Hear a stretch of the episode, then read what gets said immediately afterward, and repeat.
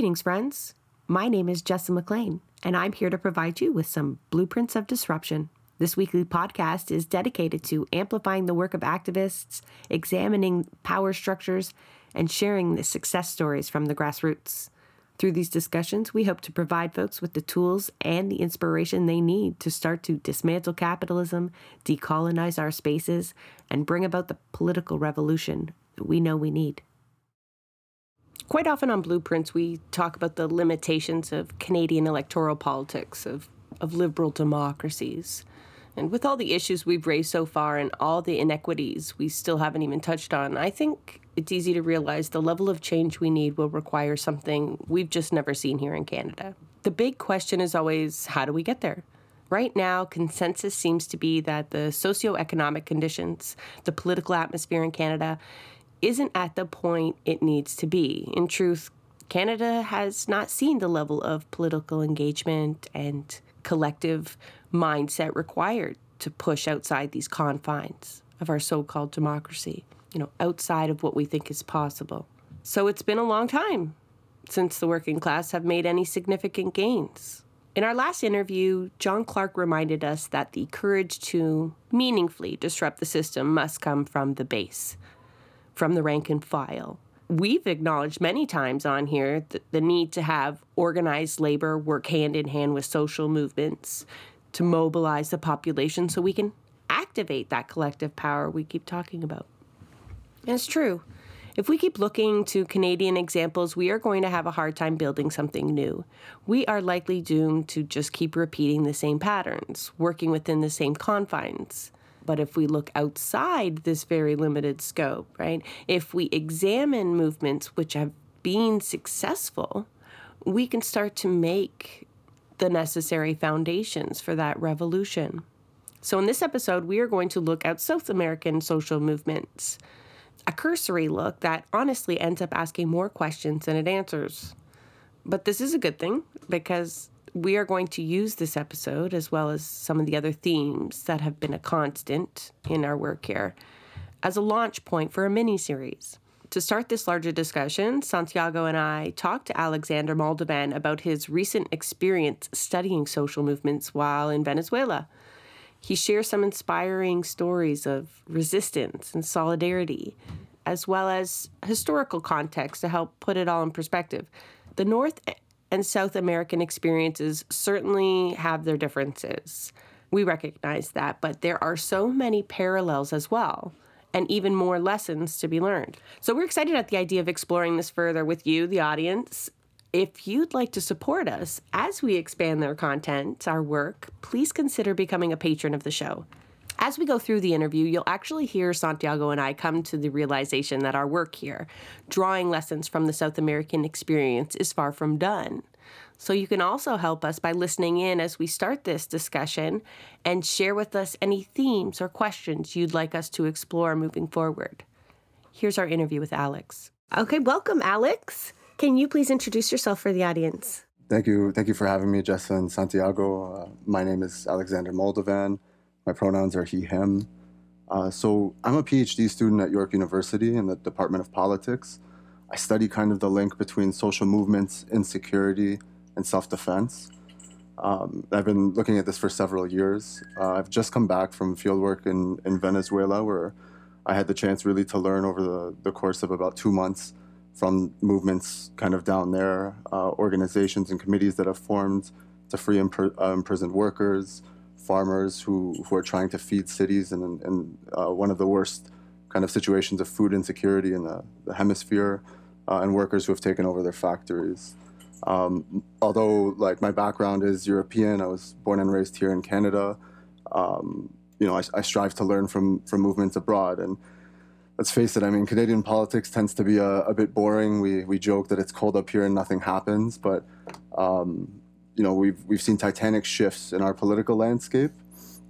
Um, you know, an almost attempted, I guess, uh, move to overthrow the government in earlier this year that we're hearing the inquiry about very recently.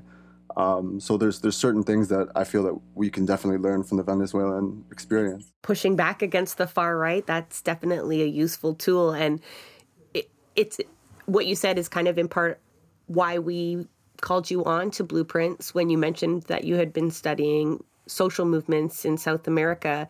It seemed like a perfect time to talk about it because a lot of our episodes have been with the frustration in Canadian politics, uh, the stagnation on the left. You're talking about movements on the right. You know, that's not much to get excited about, but I understand what you're you're talking about like a, a, need for for mobilization. But hopefully through this discussion i'm hoping to learn a lot because when we were talking to dimitri lascaris right santiago's here with us today um, because he's got a lot of value to add to this conversation as well. So yeah i'm hoping to soak up a lot of knowledge for you from the both of you but also as a broader movement here in Canadian activism on any parallels that you could draw or lessons that we can learn as activists on how to make way, to use social movements to make way for actual progressive government. Um, because I think a lot of people right now are at a loss without a political home. We've talked about this a lot on Blueprints, and our encouragement has for folks to take up activism and to do mutual aid and things in their community to help push their neighbors left, you know, to kind of put it roughly. But we're not there yet, right? We're definitely not there yet. I don't feel like we could activate civil society in the same way in South America. But maybe maybe you're going to give us a little bit of hope there, Alex, because you sounded a little hopeful there in your intro. Santiago, what do you hope to get out of this conversation? Well, for me, the way I see it right now, the whole world, you're seeing a push to the right. You know, you're seeing far right movements grow in Canada, the United States. Italy elected a fascist government. You have uh, all over Europe, the far right is gaining more and more traction. Really, there's not been a lot of victories for the left. And then I look at Latin America and I see the opposite story, right? We're living Pink Tide Part 2, you know? A country like Colombia, my home country where I was born, which had never elected anybody even remotely close to being a leftist, that had been one of the strongest allies of the United States in Latin America, that has to this day the most US bases in the continent, that has been a brutally violent place for leftists to organize elected its first leftist president. That is a strong contrast to what we're seeing here. And I guess for me, being having lived in Canada so long now and doing all of my activism in Canada, I want to figure out, you know, what is it that they're doing right there? What is it? How are these movements being formed? When so many of us are talking, for example, about writing off electoralism here, about exploring avenues outside of electoralism. How is it that they're finding victories through electoralism? How is it that they're finding victories outside of it as well? Because there's a lot of organizing going on outside of that. I don't necessarily have the answers, but, and I don't even know if we can even. Maybe Alex has that. all the answers. But, Isn't that why we brought him here? Oh, God, no. no pressure but that is a conversation I think that we have to start having, right? And it's worth learning because I mean they're doing something, you know, something's going well. No, certainly. I mean, like when you look here, there's a huge and wide disconnect between what movements are doing um, and then what the electoral vehicle of the left kind of says and, and wants to even do. It almost seems like the NDP just doesn't want to take power, doesn't want to have power in its hands. But we understand that this is this is fundamentally important, and they, we could actually bring about like positive social change and make this this country, um, you know, govern for working people instead of on their backs, right? Um, but I think just to, to touch upon what, what you were talking about in, in Colombia, we can't look at, at Petro's election uh, and this kind of this this sweep of left in Latin America without the movements. Um, mm-hmm. A year prior to the election, there was the this national strike that really energized a lot of uh, poor working class and young Colombians and got them involved in real social struggle. Like people were, were fighting police officers, riot police in the streets, and uh, it, was, it was quite widespread in multiple cities. People were actually fighting back against uh, COVID lockdowns, against uh, wage suppression, things like this. And so we need to be able to actually tap into these movements to, to be able to elect um, le- uh, people like Petro Um, at least here in Canada, if you know, we can draw some sort of parallel to that. But contextually, I, I really want to say Venezuela is very different from Colombia and from Chile and even from Mexico. Um, since 2014, with I guess with, with the death of Chavez and the drastic decline in, in the price of oil, um, and you know a very coordinated campaign uh, of sanctions from the U.S., the EU, and Canada, uh, the country is, is very much suffering. Some of the stories that people were telling me were like we you know for for several for several months we could only buy like things that were produced here, so like coffee, mangoes, and and maybe rubber. Um, they couldn't import commodities, basic things to to kind of get by. Uh, some refugee agencies estimate the number of Venezuelans who have left to be somewhere between five to seven million, and that's a that's a lot of people. This isn't like just the rich and, and you know white collar professionals fleeing the country. This is people from very poor neighborhoods saying, "I can't make a living here, and I have to leave uh, to be able to find a job and support my family." And it's to, to some degree, it's it's kind of ironic. Like the Maduro government has kind of really lasted all these sanctions. Like the Lima Group, uh, which is an organization that that Canada heads, an informal organization of states in the Western Hemisphere um, was formed right before this Pink Tide Part Two, with all the, when all these right wing governments were were running countries from you know Brazil, Colombia, and Mexico, and they sought to to bring together uh, condemnation, so um, forwarding cases to the International Criminal Court. Uh, so a case against Venezuela, Canada is a signatory to this. Um, they tried to uh, adopt diplomatic pressure and, and economic pressure, of course, with sanctions. Today, the Lima Group really doesn't function anymore other Latin American countries that signed on now have leftist presidents that really have no concern for putting sanctions on on Maduro. Um, so you know, while the while the government has has very much kind of survived in, in a very you know dire economic state, um, it, it has this kind of wherewithal and tenacity, um, but it's also turned to some degree very very repressive against working people. Like when during the, the national strike, uh, people were comparing like the, the repression the military in Colombia was using to the um, like in Venezuela, it's called the Operation uh, Operation Liberate the People, OLPs, and these are these are massive human rights infringements where uh, militarized riot police would enter poor neighborhoods and just kind of spray bullets everywhere. Um, they would they would kill youth, plant guns on their bodies, uh, very dirty stuff, and you know the government came out I think in, in 2019, saying the, the policies were a mistake. Um, that we've killed up to, and they estimate 7,000 people. So the situation I saw in Venezuela was um, it, it is hard to compare to to another country in Latin America. Even it's hard to compare to a country that's not in a state of war. And to be honest, just the level of, of depravity. Um, but you know, fixing that context, I visited in, in, in spring 2022, and it, this was the first year of like positive growth that, that Venezuelans have seen since 2014. So I guess the, the short lesson here, the, the quick lesson I want to get out is when you elect a leftist government, you have to be willing to fight because uh, there will be pressure on on the government, on the social movements, on the people that actually benefit from government policies. Um, and that's really Venezuela has been punished for for daring to stand up. So how are social movements responding to these conditions? Because when I think of South American social movements, I think of them I guess with any um, country being either on the offense or on the defense. And typically, when you're successful in electing a progressive government, you can start to refocus your energies rather than constantly fighting back. But this seems to be a very unique situation in Venezuela where, yeah, how are they responding? So, no, that's a great question. Um, I think the the one of the, like one of the organizations that I spoke to um, that actually has a, a, lot of relevance for, for for what we see here in Canada, especially with like deindustrialization.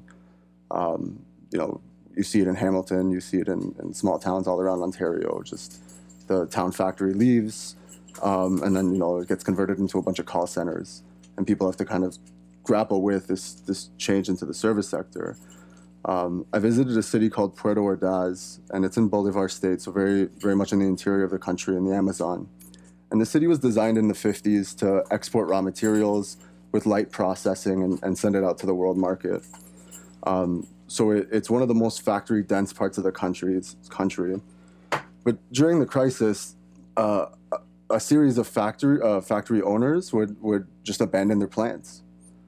Um, would seek to kind of strip the plants of their like machines and, and sell it for parts, whatever they had. And this is in, in part due to, to government policy. Like the government was trying to institute wage reforms, like increase the minimum wage, uh, have longer times for, for parental leaves, basic things like this. Um, the government attempted to pass some of these wage reforms during, like, in the middle of this crisis. Um, and at that point, a few of the bosses tried to leave. Now, workers themselves actually ended up blockading their factories. So there's this this one great piece on, on Venezuelanalysis. I met some of these workers, but Cira Pascual Marquina and, and Chris Gilberts, um, two contributors to Venezuelanalysis, professors um, at the Bolivar University in Caracas, inter- sat down and interviewed these workers and, and, talked to them about their first experiences, um, kind of with these like uh, rapid changes to their standard of living and, and the prospect of the boss leaving the plant. And these workers said, you know, at first we tried to form a union. We tried to unionize um, and actually kind of just institute wage demands. But then when we saw the boss was actually trying to, to sell the, the factory for scraps, the factory we've worked at for 40, 50 years, some of us, we blockaded the factory in. We stopped the, the, the movement out of, of goods. And they did this uh, in Indorca, um, like a, a, steel production plant that services um, like the oil industry. They, they held the, the perimeter for two years in, in having 24 hour watches. They slept in the bushes, they ate iguanas. Some of their, uh, their members went out and got jobs in other plants so they could still fund the blockade of this plant. After about two years, uh, they applied to have it expropriated. This didn't work. The, the government was really not willing to expropriate the plant. So they, they have a very different set of property laws than, than we have in Canada, but they ended up uh, applying for a specific title for the factory to be a social property enterprise. And it allowed the workers to uh, form a mixed commission with the boss. So there would be two representatives from the workers and one from the boss, and they would run the plant. Uh, now, in the case of Indorca, the bosses didn't want to participate. Uh, so the government, uh, according to the law, gave the third position to the workers. So the workers elected their own managers and restarted production themselves. And they're actually still operating today. So I think they, they seized the plant finally in 2019, uh, and they're fulfilling service contracts and they're going forward. Um, now, workers from like, and this is like I've been to picket lines in Canada where this has happened, where the bosses removed um, like the, the machinery. This happened at GM in Oshawa, there's U.S. steel plants in Hamilton that have been on strike like this for almost a decade, really. Um, so I think that's a core lesson here. Like we, we actually like if we're taking industrial action, we have to get to the point of okay, we can't let the boss take away the means of production from the factories themselves, or else we're going to be guaranteed out of jobs. They're not going to bring this stuff back. That's just the obvious truth. And in, this case of Indorca, they were they were very aware of this. But these workers went on uh, to join up with two other um, occupied factories. One is Calderys, so it's a factory seized from a French um, conglomerate, and um, they they with these factories they formed a, an organization called the Productive Workers Army. Um, and it's it's a very new organization, and they go around to different social movements and, and what we call communes in Venezuela, um, other kind of collective organizations that kind of have their own democratic structures, have assemblies, um, and they actually control production. Uh, a lot of communes are based in, in like the countryside, uh, so I'm based in, in small towns and more or less village communities. So they, they go to these communes and they actually build infrastructure for them um, to, to be able to like produce goods. So like um, coffee grounding machines for, for communeros working with um, in the coffee sector, for instance. But so I, I, I tend to rant as is my academic way. I'm sitting here wondering what the response would be should that have been tried at the GM plant. And I know you talked about like property laws being different, but I can only imagine that would not last two years. Like we would see police intervention. And I'm just so used to blockades and movements being thwarted by injunctions, simple injunctions. So, how do we get from that where we are now to that far more militant approach to individual workplaces? And and to be clear, they were non-unionized.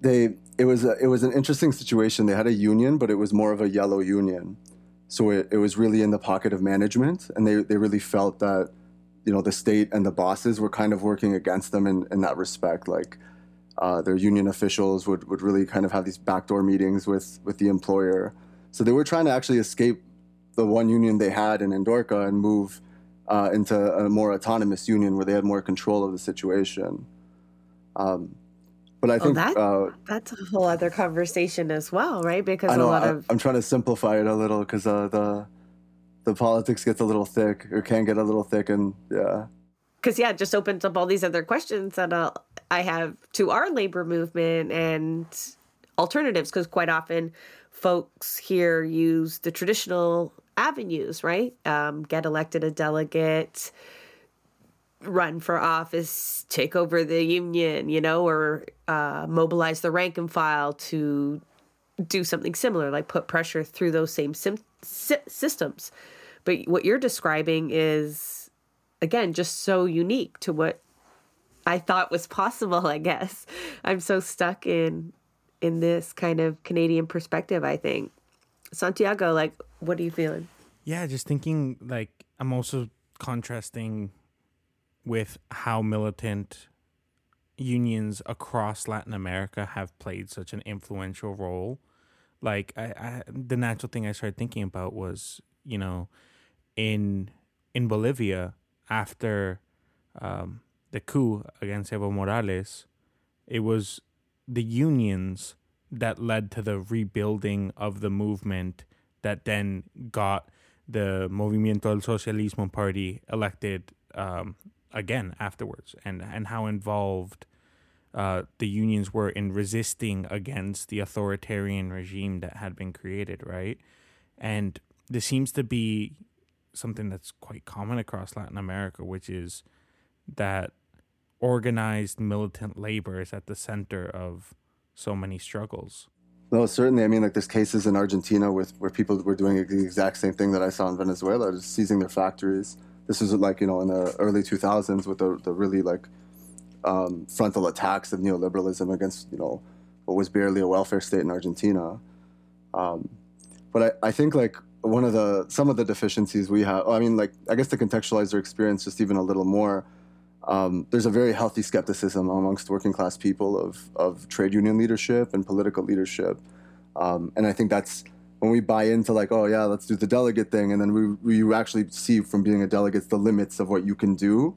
Um, I think the next step in what I saw with, the, with what they were doing was screw screw this apparatus that you have that I can't actually do anything positive for people in. I'm going to try to do my own thing. Um, and in their case, they our own thing, our own thing, exactly. Um, they were trying to do, uh, you know, our own thing. But you know, there there are difficulties, and I guess to contextualize this a bit more, like in uh, Puerto Ordaz in in 2000 or since the beginning of the Bolivarian movement has elected Chavista representatives to the National Assembly and also to their state gover- uh, government. Now, in, in 2008, there was a, a huge kind of eruption of, of open labor struggle. Um, and the governor of Bolivar State had actually called in the, the, the, military, so the, the National Guard, to contain the protests of, of steelworkers. Now, at the at the helm of this demonstration were, were all the union leaders. Like you know, same thing in Canada when you go to like a Labor Day parade, the union leadership's at the front the National Guard opened fire with live ammunition against like these union leaders. And this is like the Bolivarian government doing it against, you know, their their own kind of people, or at least the Bolivarian governor.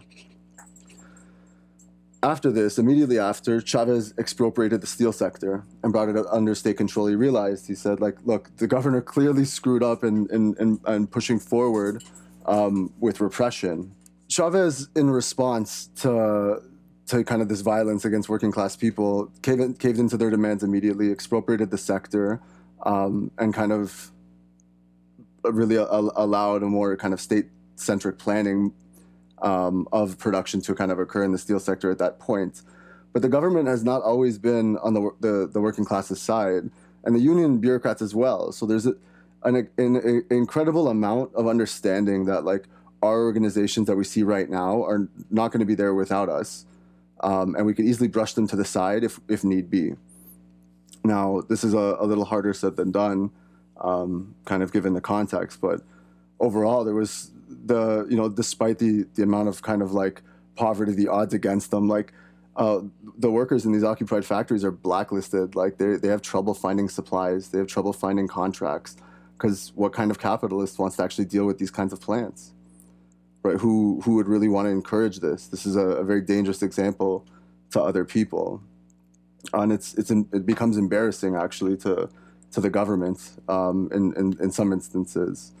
Uh, to be to be uh, precise, the Productive Workers Army was asked to repair kind of um, a gas like a gas tank, and this was one of the biggest um, gas tanks, I guess, in the world, and one of the biggest refineries in Venezuela.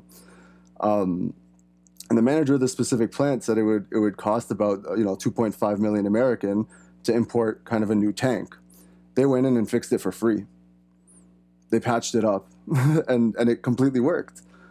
So this is the example of like working class dynamism and, and the ability of like working people to actually fix these problems. Um, management on one hand was was willing to write off a, a two million dollar check, despite the extremely hard circumstances the country's facing, and through solidarity and collective action, these workers managed to to come together and and just fix the, the key industry in the country. Um, and I've actually seen pictures of this battle, and it's the most Latin American thing ever.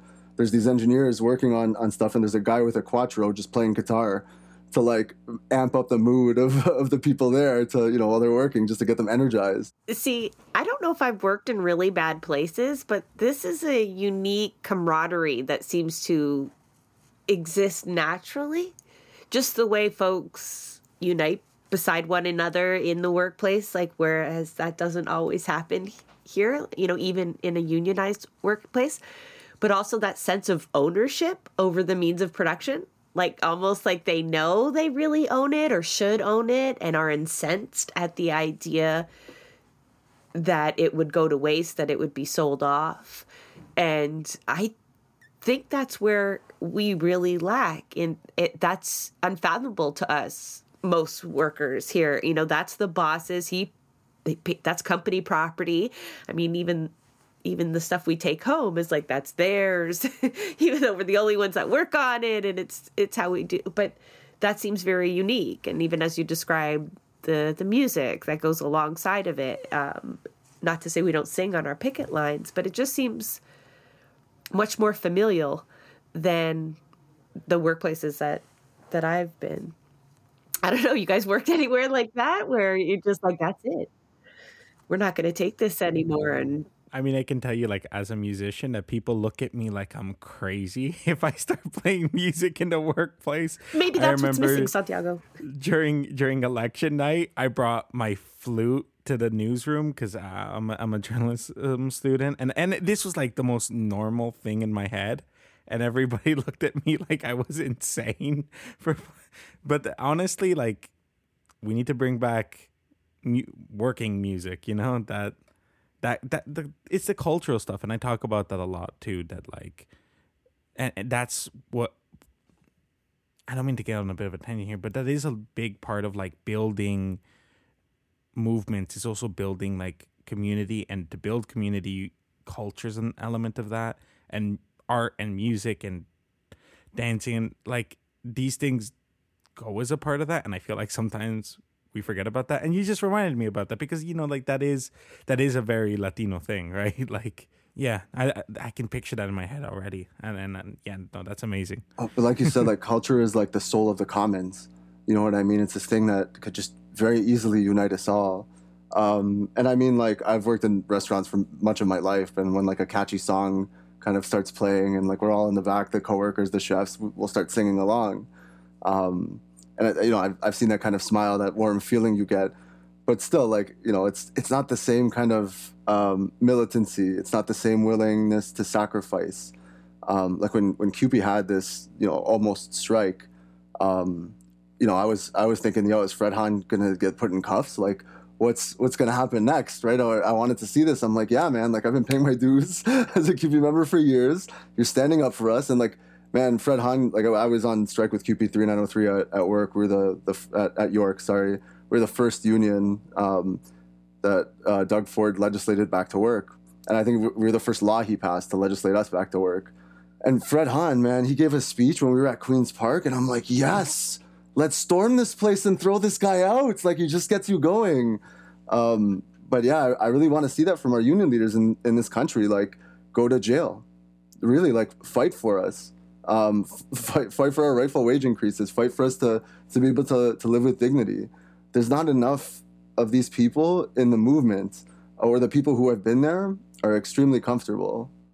No, yeah, I agree so strongly with that. And I know that's a lot to ask, but at the same time, there's people who are willing to make that sacrifice, who are willing to put their life on the line in that kind of way. And I feel like, yeah, like if we're to get anywhere, we're to have to be a little uncomfortable sometimes. And I feel like the second things get uncomfortable in Canada is when things fall apart. And no, I mean, Jessa, what do you think about this? It just makes me think of how Canadian politics and politicians have been, this sounds awful, watered down. And where you need that fiery, vibrant militancy. Like we're in a class war, and we really do lack somebody standing up there telling us to take up proverbial arms aside from the music, like I think we joked around about that, but the more that we talk about that, it's it is part of that culture and that that color that needs to be part of any movement that also makes it fun and emotional. And it just seems to stand in such contrast to what we want or what the political class here in Canada seem to want, right? We've done a lot of discussions about the NDP and their desire to have candidates who don't stir the pot, who don't use inflammatory language. I, and this seems to be quite the opposite and I just I love how we're hitting on all of these key things that are missing but aren't things that aren't out of our reach. You know what this just reminded me of too was I just remembered a speech that Lula gave, and I, I cannot remember exactly what he said, but before he went to jail, um, I remember he gave this this very iconic speech, and he was inspiring people, you know, that they may be locking him up, but that the movement like has to continue. That he was, he turned himself in, right? Like he was willing to go to jail to keep everything alive, you know? And that's I, I feel like that's exactly kind of like what we're talking about. And I just remember that because that was such a powerful moment and we don't see that here, you know? No, definitely. My main concern when we talk about, you know, how we can make our labor movement a lot more militant or mimic what we see in South America. And I'd like to ask Alex if you think that, and I know not all the countries in South America are the same, and the labor movements within them are definitely not the same, but typically social movements are non hierarchical, or the good ones are, right? And what we're aiming for is a post neoliberal world. Um, but if we are using institutions that are in itself colonial and defer still to neoliberalism, are they actually transforming? Are we end are is, South America actually ending up with the kind of progressive governments that they need versus ones that are still somewhat tolerant to resource extraction from uh, external forces. So that's I guess why I'm looking to the social movement specifically on how they can maybe transform something different or demand something different too in the, in the people they put in power. They're responsible for putting in power. I, I think the the question that, that you bring up has has definitely been thought about in scholarly discussion with no like clear cut answer. Um, what? yeah, there's like there's Jeffery Webber, a, a, a prof up at York, wrote a book called I think the day after the revolution uh, is is more of the same or something to this effect uh, about the original pink tide, saying like you know we elected all these governments, but, you know inequality is still very much entrenched. Um, we still have the bending to resource extraction, and there's there's still a lot of this in, in pink tide v2, right? uh, like Gabriel Boric, uh, the the guy in, in Chile, the, the president of Chile, he's like a modest social democrat. Like this is like what you would see in, in Chile is the the best you could hope for from Jagmeet Singh's like NDP, uh, and it's it's still a high degree of tolerance for for the multinational mining companies. Um, in, in in Peru, it's it's the same story, uh, and you know we, we shouldn't sanitize the the legacy of of the first pink tide, but that's that's exactly where the social movements come in. It's to hold the feet to the fire. It's to make sure that the the, the promises of these governments um, actually gets kind of taken up. Where I where I kind of saw um, like in, in Venezuela, we don't have the exact same parallel with state repression of the left uh, as as they do there, uh, or just I guess about anybody uh, really, just because the situation's been so dire. Like we're talking about coup attempts, mercenary incursions to overthrow the government, drone attacks on the president. Like um, it's it's really bred a, a high um, a high degree of paranoia, to be honest, from state leadership. But you know, even in the cracks, uh, social movements that have supported the government um, and and social movements that have just really come come from the base uh, of of just regular uh, rank and file chavistas have been able to kind of emerge. So another group that I, I spoke to is called Pueblo a Pueblo, and there's the English translation's a bit tricky. It could either mean like people to people or town town to town. They the, uh, so a bunch of their I guess organizers again firm chavistas realized like there was a serious concern with getting food into cities that people were facing from ac- acute hunger.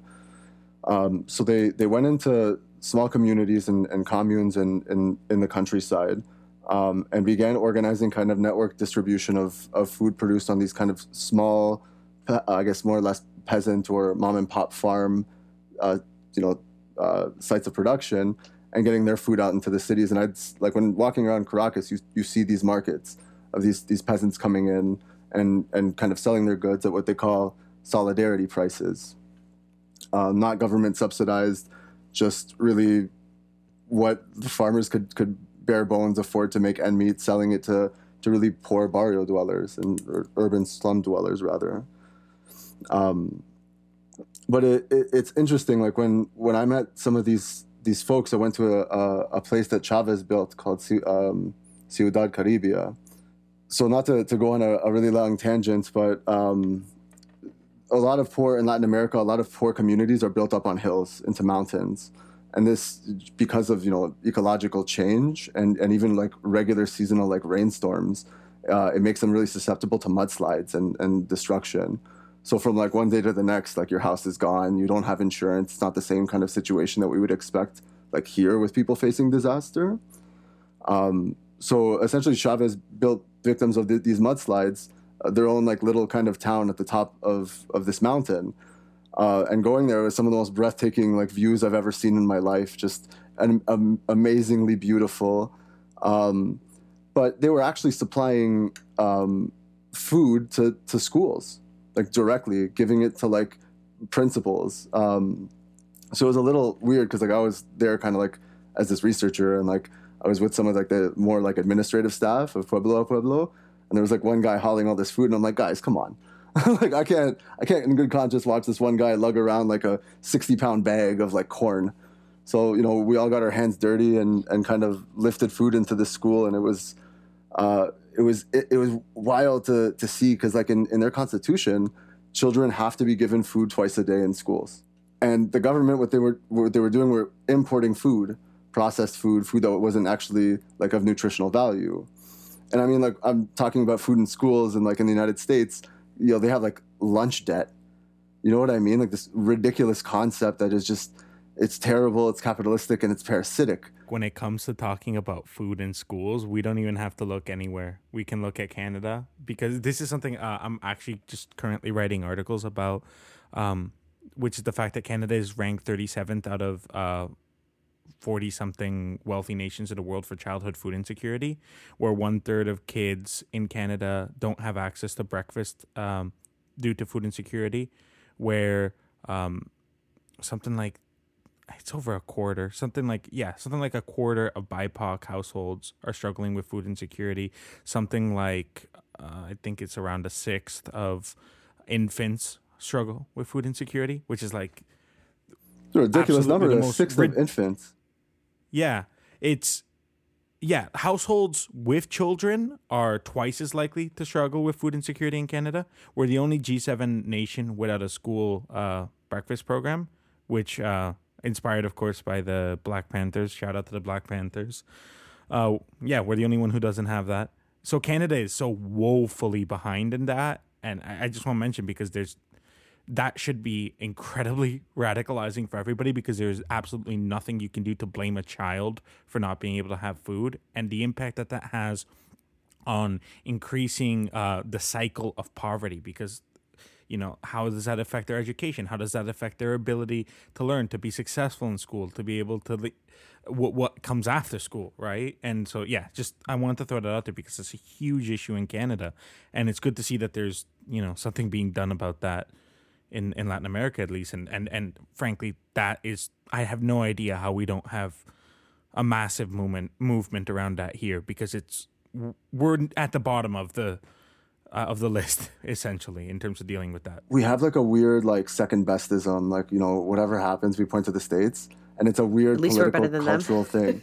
yeah, and I just I don't get it. It's like they're dead last and well I think that leads me to my question because the Americans, like their constitution, is so rife with issues, and our charter itself, you know, doesn't secure economic rights. So when you mention something like lunch twice a day, like something so very specific, a collective responsibility, one that makes sure people are fed. I mean, that's completely lacking from our idea of what governance is for at the moment.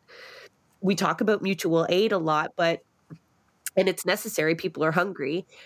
But that is a shift in ideology, right? That's normalizing the idea that we have to scrape what we can and rather than doing it on the larger scale that government facilitates. So I wonder if you think it's like the chicken or the egg, right? Is it in the Constitution because it was an understood ideal, a cultural understanding, or you know, did they were successful Chavez, you know, put it in the Constitution, I assume.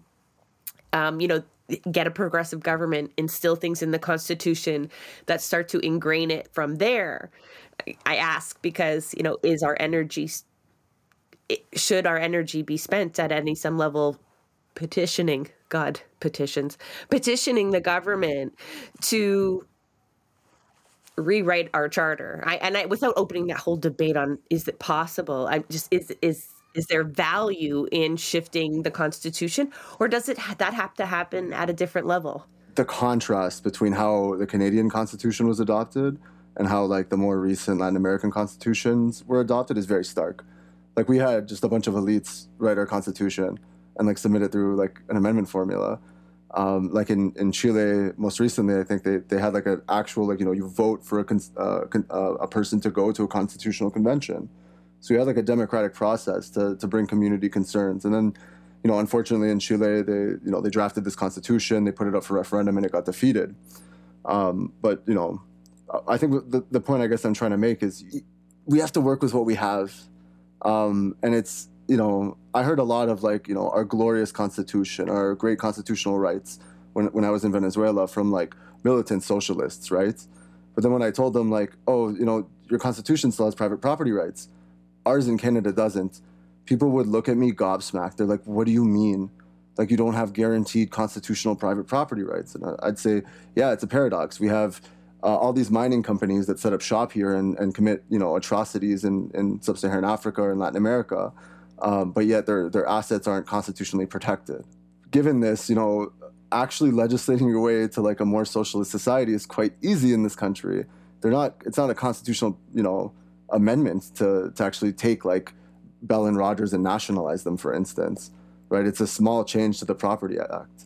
It's a legislative change that could be passed quite easily.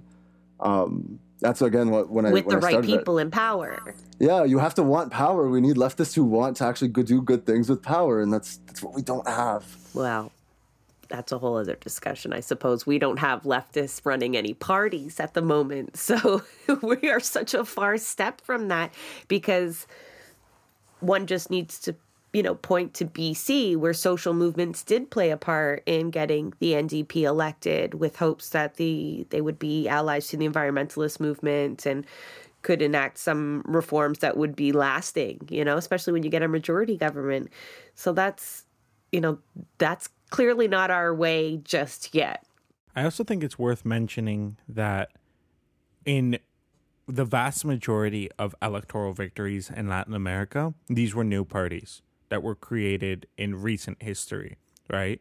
And I don't fully know what the answer. I don't uh, not fully. I don't know what the answer is in Canada, but I I just want to throw that out there because you know the idea of working outside of the NDP is met with a lot of hesitancy and and I understand where people are coming from when it comes to that hesitancy. But it is worth noting that in Latin America that's exactly what people did. They worked outside of the traditional parties and they won in that way. And that's worth something. No certainly. Um, it's there are limits to our kind of parliamentary system in terms of new parties coming in. Um, like Pacto Histórico in Colombia, you know, Petro's party is, is very new. Um, and it's exactly what, you know, kind of, I think what you're referring to.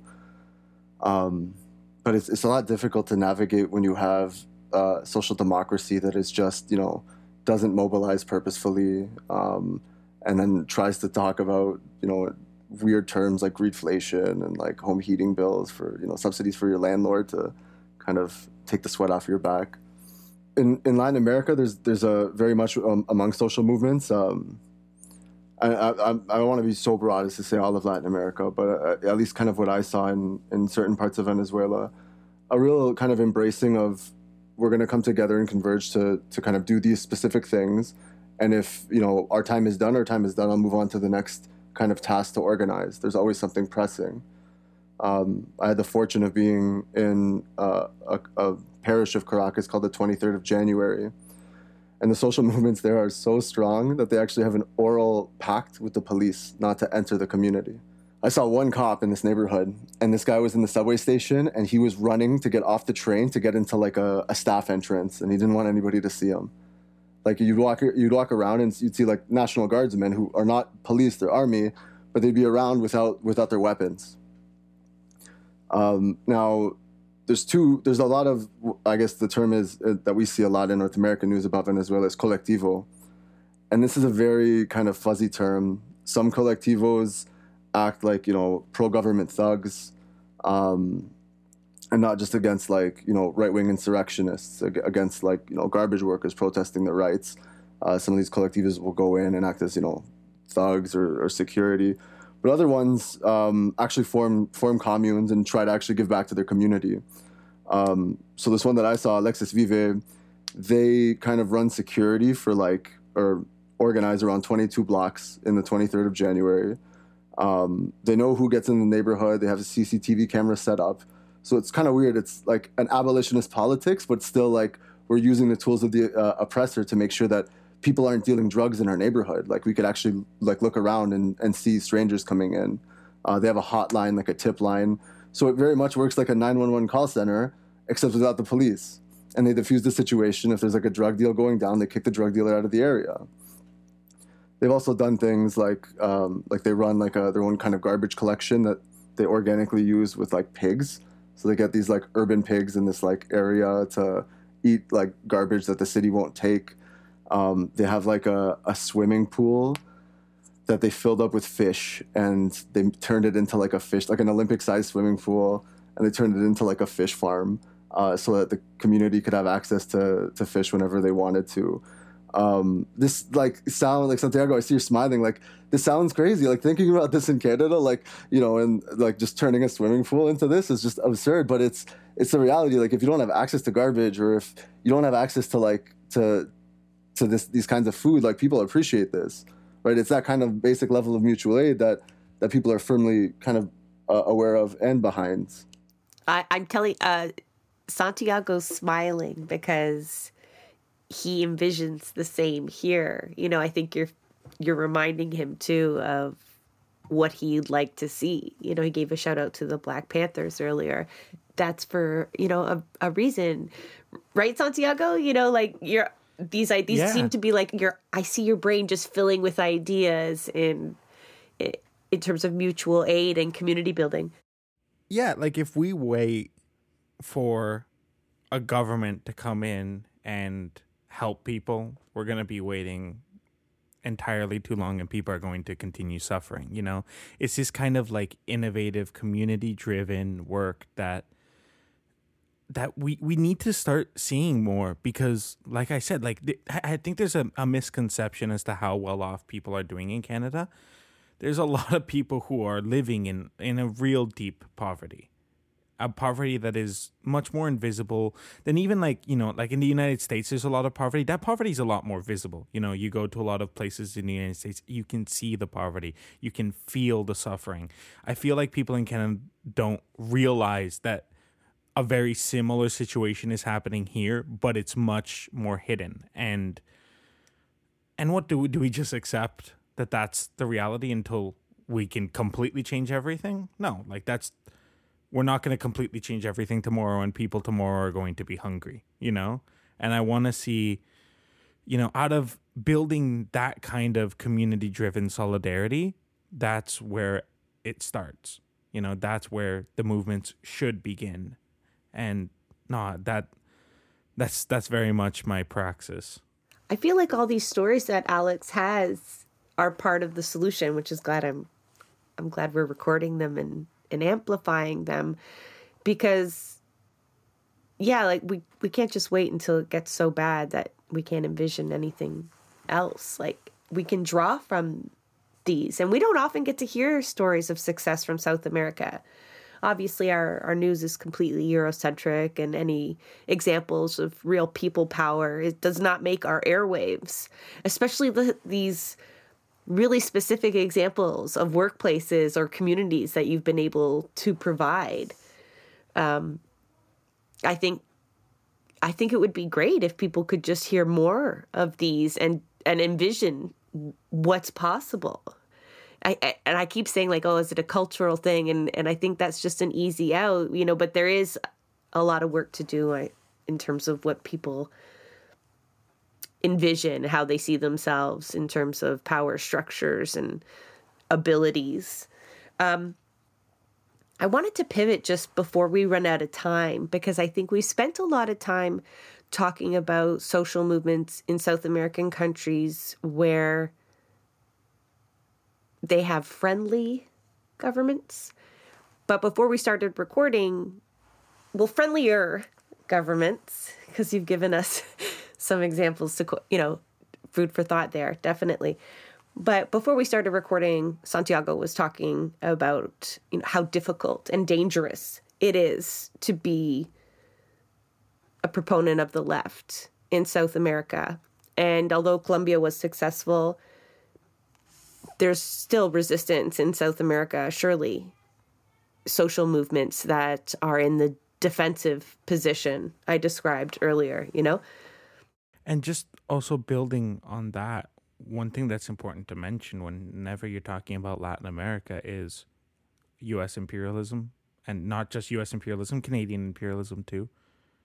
Right? And the violence and the danger that comes from that and that's a conversation we like I just wanted to bring that up to tie on top of that.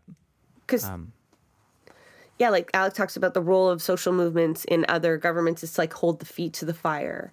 But how do they? I'm and, and where I believe we don't have the level of state oppre- oppression that's comparable. It still would be hostile to a lot of these endeavors, right? You would face maybe violent resistance even to try to attempt some of the things that Alex is talking about. So, and it kind of brings back to the land back discussion where there's this immense sense of courage despite the paranoia that might exist, rightfully so, the knowledge that in US imperialism is always looming and and other repercussions of not toeing the line of neoliberalism, embargoes but still that that courage that exists and that determination that these movements are responsible for these t- turns in history right where it wasn't always just appealing to the government or the constitution but actual fights on their hand can anybody lend some insight as to so in like being a, a like a left winger in, in Venezuela is, is very different than than in Colombia. Um, like you know, just just from my reading, not my my lived experiences. People going through like checkpoints of like AUC, I think they're called like self defense units, um, which are like landlord backed m- militias. If they know you're a leftist, like they'll execute you, like right there. Like it's it's dangerous. And these organizations were, were backed by the presidency for the past three three or four presidents at least. Um, so it's it's quite quite hard in, in that context. But sorry, go ahead. No, even lo- I was just thinking even longer. Like that's been a hundred years plus of that kind of resistance.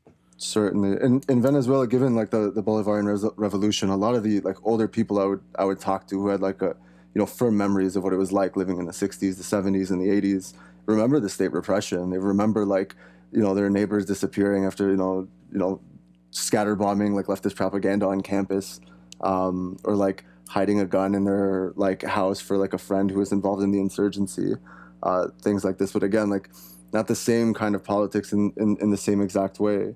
But on the on the role of, of U.S. U.S. imperialism and Canadian imperialism, it's I don't understand the Canadian foreign policy anymore. Like it literally doesn't make sense. It's nobody else is is hostile to this government or these people anymore.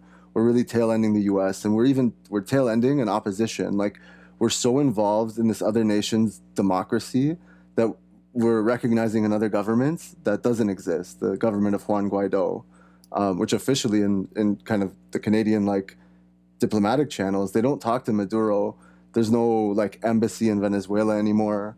There's no communication. Like to get my visa to go into Venezuela, I had to go to Mexico City, right? Like it's there's you know the government here needs to really like end the hostility uh, against the Venezuelan government because it only hurts the people, um, and it actually makes the society more corrupt. To get around the blockade, the government passed something called the anti-blockade law um, and in this, they said all private, all procurement uh, of government contracts are is to be conducted secretly. This is not transparent, but this is because of the blockade. This is literally because of one incident, uh, incident where they were trying to sell oil to a refinery in, in India. The United States got wind of this and then sent a message to you know the owners of this refinery saying, if you accept this shipment of Venezuelan oil, we will blacklist you from the American market. We will no longer accept anything that you produce in the United States that for any company is is suicide, right? So immediately they they you know they backed off and they they the, the refinery refused to, to process the Venezuelan oil. So they, they passed this anti-blockade law. And now like nobody nobody knows. Like even like government supporters are like, we, we have no idea what the government's doing with the budget. We have no idea who the government's paying for what and how much. And in this, if, if you think about it, there's huge opportunities for graft and corruption. But and these are like the direct effects of, of the sanctions to, to make a democratic regime right? To actually make the, it actually makes the situation worse and unlivable. Not just on the population but on, at the level of government procurement and, and finances. And one can only imagine these acts and lack of transparency are just going to be used to demonize that government who are simply acting in response but i guess we we know that game over and over Oh, oh yeah. Oh, it's it's like you you create a situation in which the government has to be secret, and then you call them corrupt. Like from our perspective, hundred percent. But from the the perspective of social movement activists, it's a blind that it's hard to get around, right? It's like you want to keep these people honest, but you don't have the means to, right? So it's there's an element of despair. I don't want to throw just straight up hope, um, but you know their situation does come with these these nuances that are that are still difficult it does make me think, and I've been thinking about this a lot lately, which is now that there there is a such a widespread movement around Latin America. You know, historically there has been such a dependence economically on the United States, you know, on the West in general. But Latin America is a very it is a very rich region in terms of rich in resources, rich in eh, the, the land is very fertile, you know?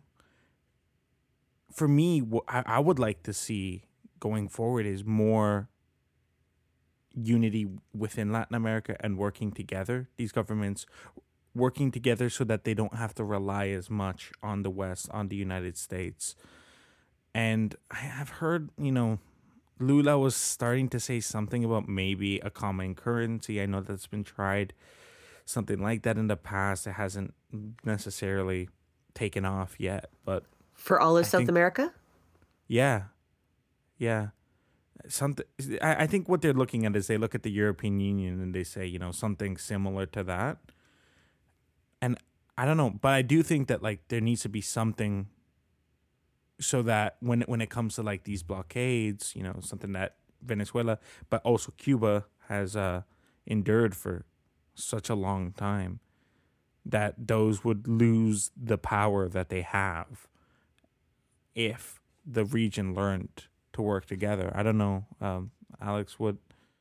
No, there's so much more strength. Um, you know, if we if we put like petty provincialism aside, right, and actually uh, see like uh, continental unity.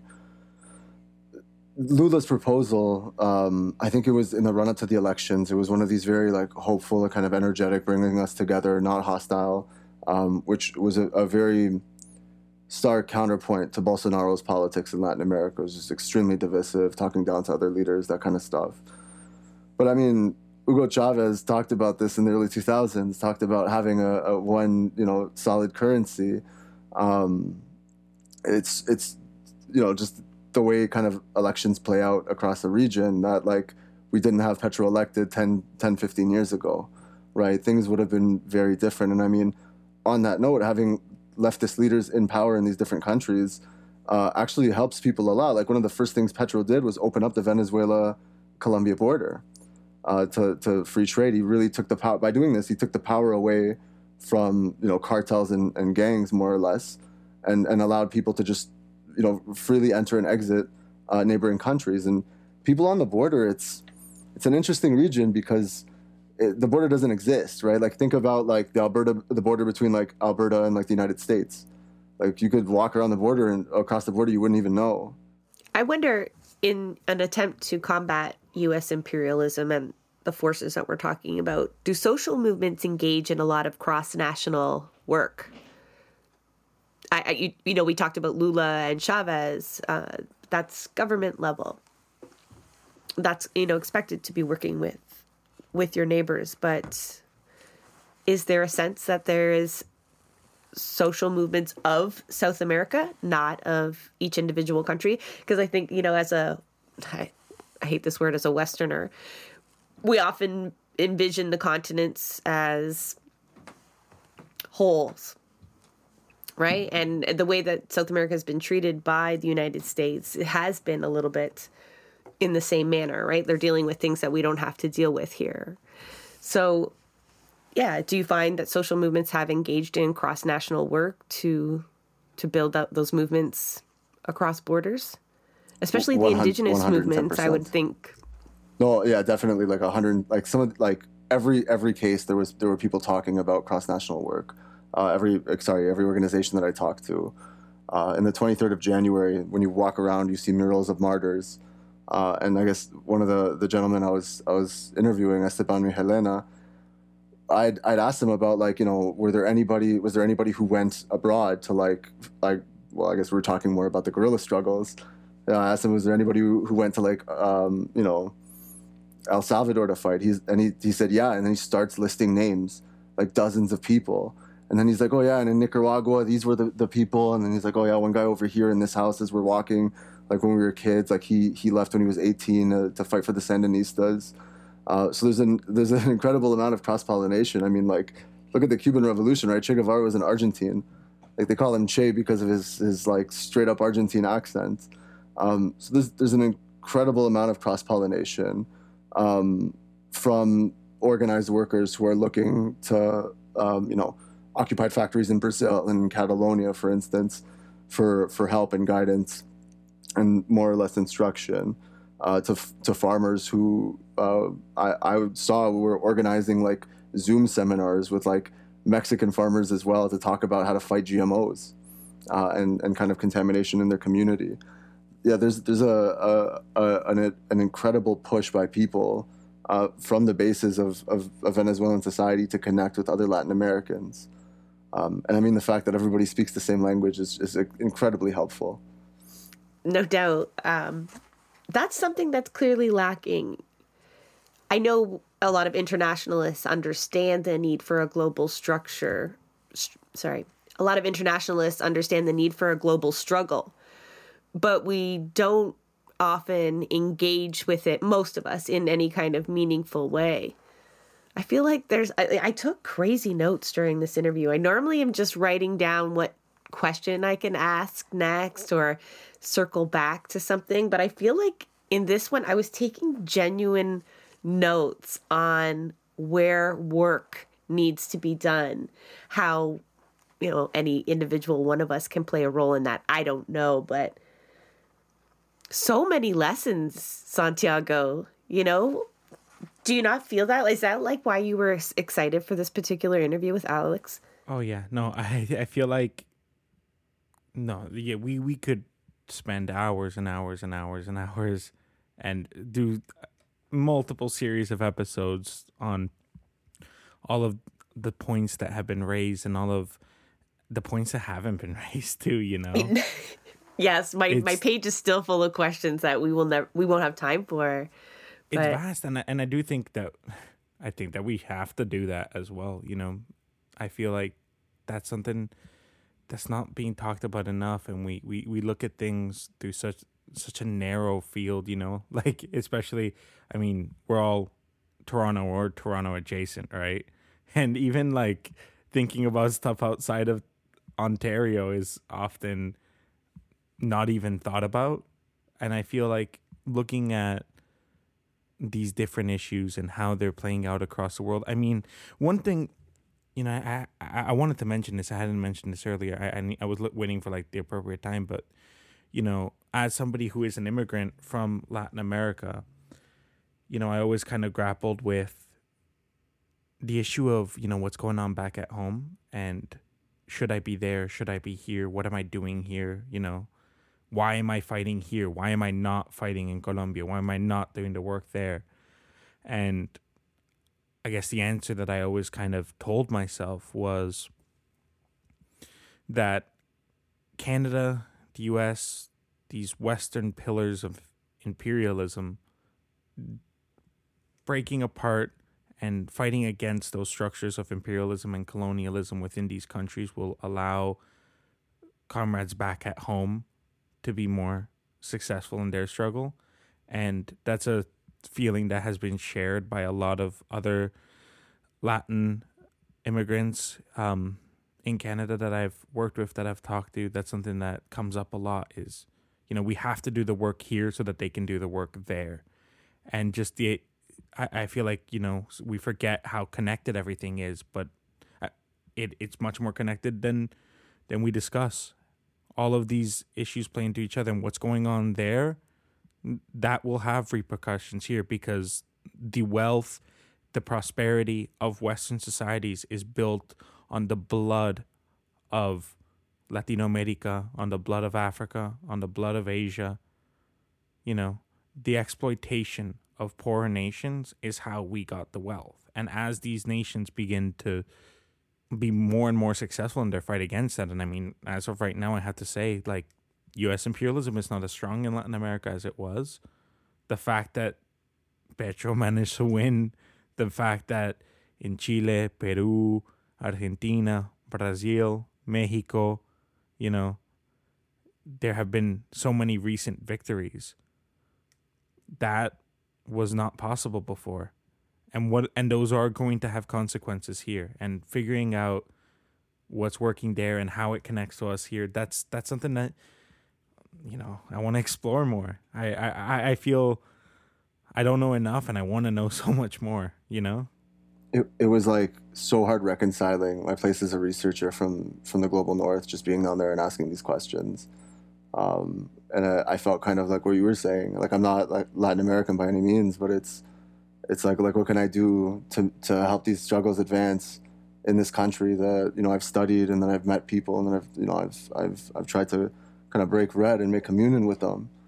Um, and that's that's a hard thing we have to ask ourselves too. Like where can we approach um, to to find resources and and and kind of connect connect the right people in. Um, I've been trying to help the work just on a personal note, that the Productive Workers Army is doing because they're they're actually trying to like build stuff for working people to manage on their own. Like they they'll go into workplaces and set up factory councils, letting the workers elect their own managers and, and restarting production. This is like some some stuff that I you know it's hard to for a Canadian brain to just fathom this.